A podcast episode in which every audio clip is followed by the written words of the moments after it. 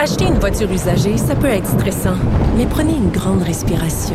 Et imaginez-vous avec un rapport d'historique de véhicule Carfax Canada qui peut vous signaler les accidents antérieurs, les rappels et plus encore. Carfax Canada. Achetez l'esprit tranquille. Vous écoutez Geneviève Peterson. Cube Radio. Madeleine Pilote-Côté est avec nous. Salut Madeleine. Allô, bon vendredi. Madeleine, que vous pouvez lire dans le journal de Montréal et dans le journal de Québec. Euh, Dis-moi, j'imagine que tu étais scotché euh, comme moi hier devant ton écran, je ne sais pas lequel, euh, pour écouter ce point de presse. avait fuité un peu avant, comme d'habitude, les mesures qui allaient nous être annoncées. Le fameux couvre-feu à 20 heures, une mesure qui, bon, en temps normal, fait pas l'unanimité, Madeleine, mais là, on dirait que cette fois-ci, c'est pire. Ben c'est ça. Moi, hier, euh, Geneviève, je savais un peu à quoi m'attendre avec la conférence de presse. Fait que j'ai décidé de faire du déni, puis j'étais allée au parc au lieu de, de regarder la conférence. Oh, OK. c'est ma nouvelle technique pour pas trop être déprimée avec euh, ces mesures-là. Non, mais sérieusement, après, j'ai vraiment regardé tout ce qui avait été dit dans la conférence et tout. Puis comme de fait, ben c'est le couvre-feu là, qui revient à 20 heures pour ma région, c'est-à-dire Montréal, ainsi que Laval aussi. Bon, la Montérégie a été épargnée. C'est ma mère qui était vraiment contente de pouvoir euh, sortir jusqu'à 21h30. Mais bon, c'est ça qui va nous arriver. Moi, j'étais un peu euh, déçue, je vais te dire, euh, Geneviève, tu sais, de que ça repasse à 20 heures. Là, le soleil se couche de plus en plus tard. Je profite vraiment de l'extérieur. Il fait beau. Je peux aller prendre des marches après souper. Je peux aller courir. Je peux vivre ma vie. Puis là, ben, d'être restreinte à devoir rentrer chez nous à 8 heures Hmm. Sérieusement, je trouve ça difficile. Ouais, puis corrige-moi si je me trompe, mais on nous a. C'est peut-être moi qui est dans le champ là ou qui fait trop de déni, mais on nous a pas annoncé la date de la fin hein, du couvre-feu à 20 heures. Ça, c'est d'un calendrier grec, là. On sait pas trop.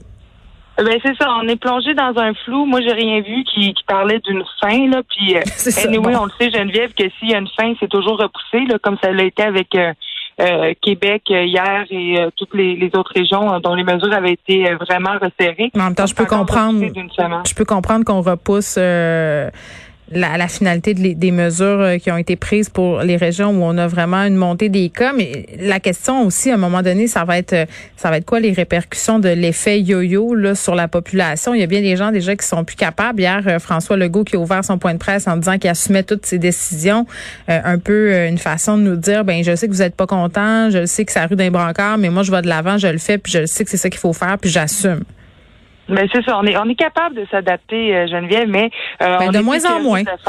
ben c'est ça, de moins en moins. Euh, moi, je, je, commence à être vraiment écœurée. Je me fais des routines. Là, bon, ma routine était vraiment organisée jusqu'à ce que, tu sais, jusqu'à 21h30, je pouvais sortir, je profitais de l'extérieur. Mais là, de devoir tout me réorganiser, réorganiser ma journée, ben c'est, c'est, ça devient plat. Puis je pense aux gens pour qui ça peut être encore plus difficile. Je pense aux enfants qui qui peuvent pas aller jouer dehors trop tard. Je pense à, tous ces gens-là pour qui cet effet yo-yo-là est très perturbateur puis pourrait avoir des effets comme négatifs à long terme. On commence déjà à les une heure et demie, une heure et demie, est-ce que ça va faire une différence? Moi, c'est ça que je me ben, demande rendu là. là. Ben c'est ça que je me demande. Au début, quand il l'avait mis, euh, au début, je me disais oui, ça va faire une différence. Les gens vont, ont moins le temps de souper, d'aller chez des amis. Il faut que tu reviennes plus rapidement. Fait que je pense que ça peut en faire une légère différence. Mais t'as pas le droit d'aller souper chez des amis. Mettons, on jase. Ben non, mais c'est ça. Mais les gens, ils vont. Il y a des gens qui le font, qui le font, qui le font pareil. Puis, euh, ben ces gens-là, ben au moins, ben ça va peut-être les, les repousser un peu de le faire que de, se faire pogner par la police euh, avant de revenir chez eux. Mais euh, je ne sais pas si ça va changer grand-chose. On sait que la majorité des éclosions, c'est dans les écoles, euh, dans les milieux de travail, dans les garderies. Je pense qu'il aurait fallu trouver des solutions pour ces milieux-là avant de nous réimposer le, couvre-feu à 20 heures. Bon, tu voulais qu'on se parle aussi euh, de la vaccination euh, qui est en priorité. Certains travailleurs qui lèvent la main en disant, ben nous autres, on a été oubliés. Ouais, mais j'ai été comme un, peu choquée. Il y a des beaucoup de travailleurs essentiels qui sont pas priorisés. Euh, j'avais écrit un texte euh, il y a quelques mois euh, sur les, les, les, caissières d'épicerie. Là. J'avais comme fait un hommage dans le Journal de Montréal de, Québec parce que vraiment, ils nous ont accompagnés tout au long de la pandémie. Puis sans ces caissières-là, sans les employés d'épicerie, ben vraiment, on n'aurait pas pu vraiment avoir de nourriture dans le sens où il était vraiment essentiel, puis leur sourire était contagieux, euh, même si on le voyait pas, le sourire dans leurs yeux. Euh, et j'ai trouvé ça plate que les employés d'épicerie, que les chauffeurs de transport en commun, les chauffeuses, les employés d'entretien, et même les chauffeurs, les chauffeuses de taxi euh, ne soient pas priorisés pour la vaccination parce que c'est des gens qui nous offrent des services. Mais Arruda a un peu répondu à cette question-là hier au point de presse. Là. Il y a des journalistes qui l'ont interrogé là-dessus. Puis tu sais, il disait il faut définir c'est quoi travailleur essentiel. Il y, en, a beaucoup évidemment. Là, c'est pas juste les travailleurs de la santé. puis il nous disait là euh, je paraphrase, qu'on avait vraiment évalué à quel point ces travailleurs-là étaient réellement exposés. Et évidemment, même si tous ces gens que tu viens de nommer sont exposés dans une certaine mesure, ben dans les priorités vaccinales, c'est pas eux qui sont les plus exposés. sais. Oui, c'est, exactement ça qu'il disait. il parlait vraiment comme du risque d'exposition. Puis bon, il y avait regardé aussi les éclosions. Là, c'est pas vraiment dans, dans les, euh, les véhicules de taxi ou encore dans les transports en commun. Mais moi, je pense, Geneviève, là, que ces travailleurs, ces travailleurs essentiels-là, méritent puis auraient mérité de pouvoir exercer leur métier en se sentant en sécurité parce qu'ils ont mis leur leur euh, santé à risque pendant comme plus d'un an puis vraiment de pouvoir euh, continuer à faire leur, leur métier puis le faire en se sentant vraiment en sécurité. moi les chauffeurs de taxi les chauffeurs de taxi là qui font qui sont pris dans des autos les fenêtres fermées l'hiver avec des gens ça c'est une chose là euh, mais, mais, ceux qui font le le trajet entre les aéroports et les hôtels de quarantaine qui soient pas vaccinés, ça, je dois avouer que je trouve ça un peu fort un café. En même temps, euh, tu sais, si on se met à faire ça, tout le monde est exposé à un risque, tout le monde veut se faire vacciner, euh, tous les travailleurs qui sortent de chez eux, indubitablement, s'exposent. Euh, donc, à un moment donné, il faut tracer une ligne, puis c'est vraiment plate que la ligne, ça soit encore souvent, ben, les travailleurs qui sont dans la précarité, parce que tous les métiers qu'on vient de nommer, ce sont des, à part peut-être les conducteurs, conductrices de camions, ce sont des jobs relativement précaires. C'est pas que ce soit ces gens-là qui soient en dernier, puis en plus, on leur a enlevé leur prime en épicerie, ils en ont plus. Ben c'est ça. Puis on va se dire les primes, euh, c'était pas grand chose non plus là. Donc je pense que simplement comme pour leur montrer un certain respect, là, j'ai lu un article qui disait euh, un employé d'épicerie hmm. qui disait bon, on a été considérés comme euh, des anges, on a été considérés comme des héros. Mais là, maintenant, euh, on nous oublie quand vient le temps comme de nous protéger. Ben moi, je vais te dire, j'ai été un peu euh, déçue vraiment de tout ça, là, parce que moi, euh, c'était vraiment important pour moi de, de remercier les caissières, de vraiment leur parler. Puis je pense que le meilleur moyen de, de les remercier, ça aurait été de les vacciner en priorité. Bon, la ministre de la Culture, euh, Nathalie Roy, qui a annoncé l'octroi d'un montant de 250 000 dollars euh, au programme de la partie euh, pour lutter contre le harcèlement et les violences dans le milieu culturel. Est-ce que c'est dans la foulée des dénonciations du mouvement Moi aussi?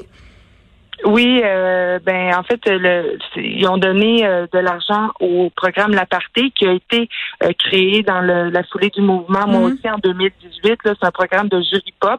C'est à quoi ça sert? Ben ça offre des services juridiques pour les victimes d'harcèlement puis de violence qui travaillent dans le milieu de la culture.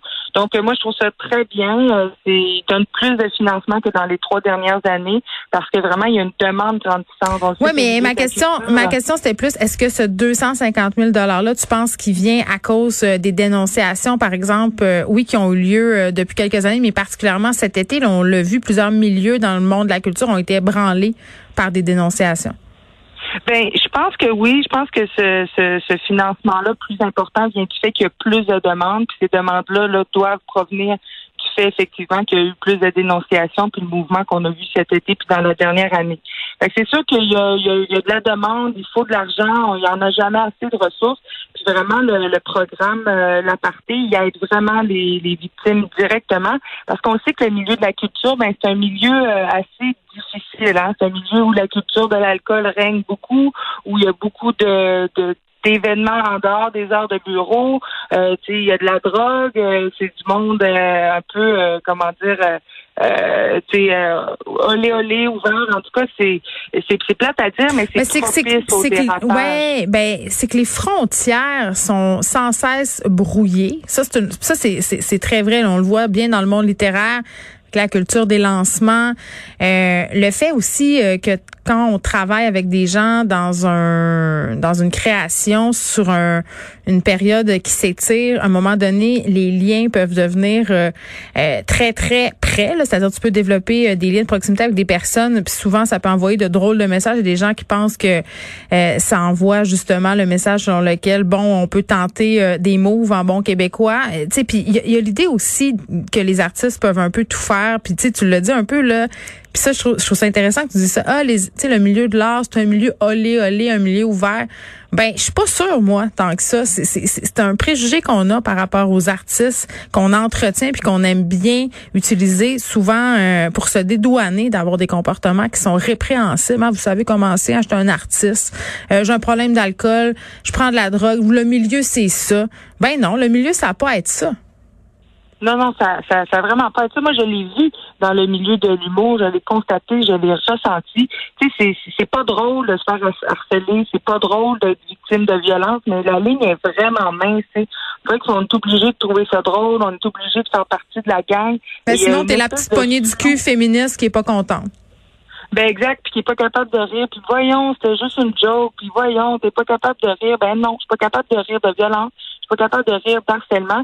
Puis des fois, ben c'est difficile à reconnaître parce qu'on a toujours nos lunettes, on veut que tout soit drôle, on veut que tout euh, nous fasse rire. Mais des fois, il y a des affaires qui font pas rire, il faut être capable comme de, de les assumer. Puis c'est pour ça qu'il faut avoir euh, plus de ressources pour être capable de les reconnaître, puis vraiment euh, pouvoir avoir des gens qui nous aident aussi pour, pour aller en justice. Ce 250 000 donc octroyé par Nathalie Roy tombe à point pour la partie qui est un programme qui, on le rappelle, vient en aide au monde de la culture pour lutter contre le harcèlement. Madeleine, merci. Merci, bonne fin de semaine.